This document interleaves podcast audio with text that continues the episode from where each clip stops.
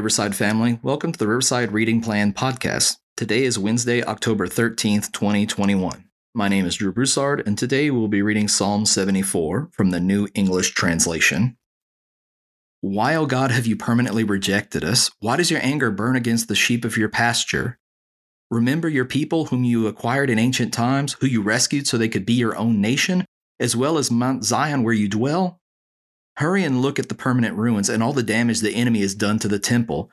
Your enemies roar in the middle of your sanctuary. They set up their battle flags. They invade like lumberjacks, swinging their axes in a thick forest. And now they're tearing down all the engravings with axes and crowbars. They set your sanctuary on fire. They desecrate your dwelling place by knocking it to the ground. They say to themselves, We will oppress all of them. They burn down all the places where people worship God in the land we don't see any sign of God's presence. There are no longer any prophets, and we have no one to tell us how long this will last. How long, O God, will the adversary hurl insults? Will the enemy blaspheme your name forever? Why do you remain inactive? Intervene and destroy him. But God has been my king from ancient times, performing acts of deliverance on the earth.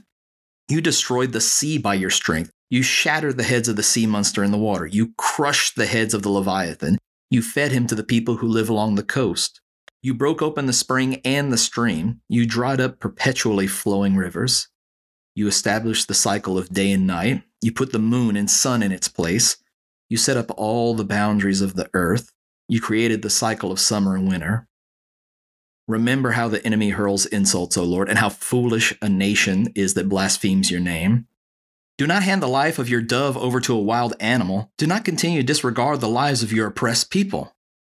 Remember your covenant promises, for the dark regions of the earth are full of places where violence rules. Do not let the afflicted be turned back in shame. Let the oppressed and poor praise your name. Rise up, O God, defend your honor. Remember how fools insult you all day long. Do not disregard what your enemies say or the unceasing shouts of those who defy you.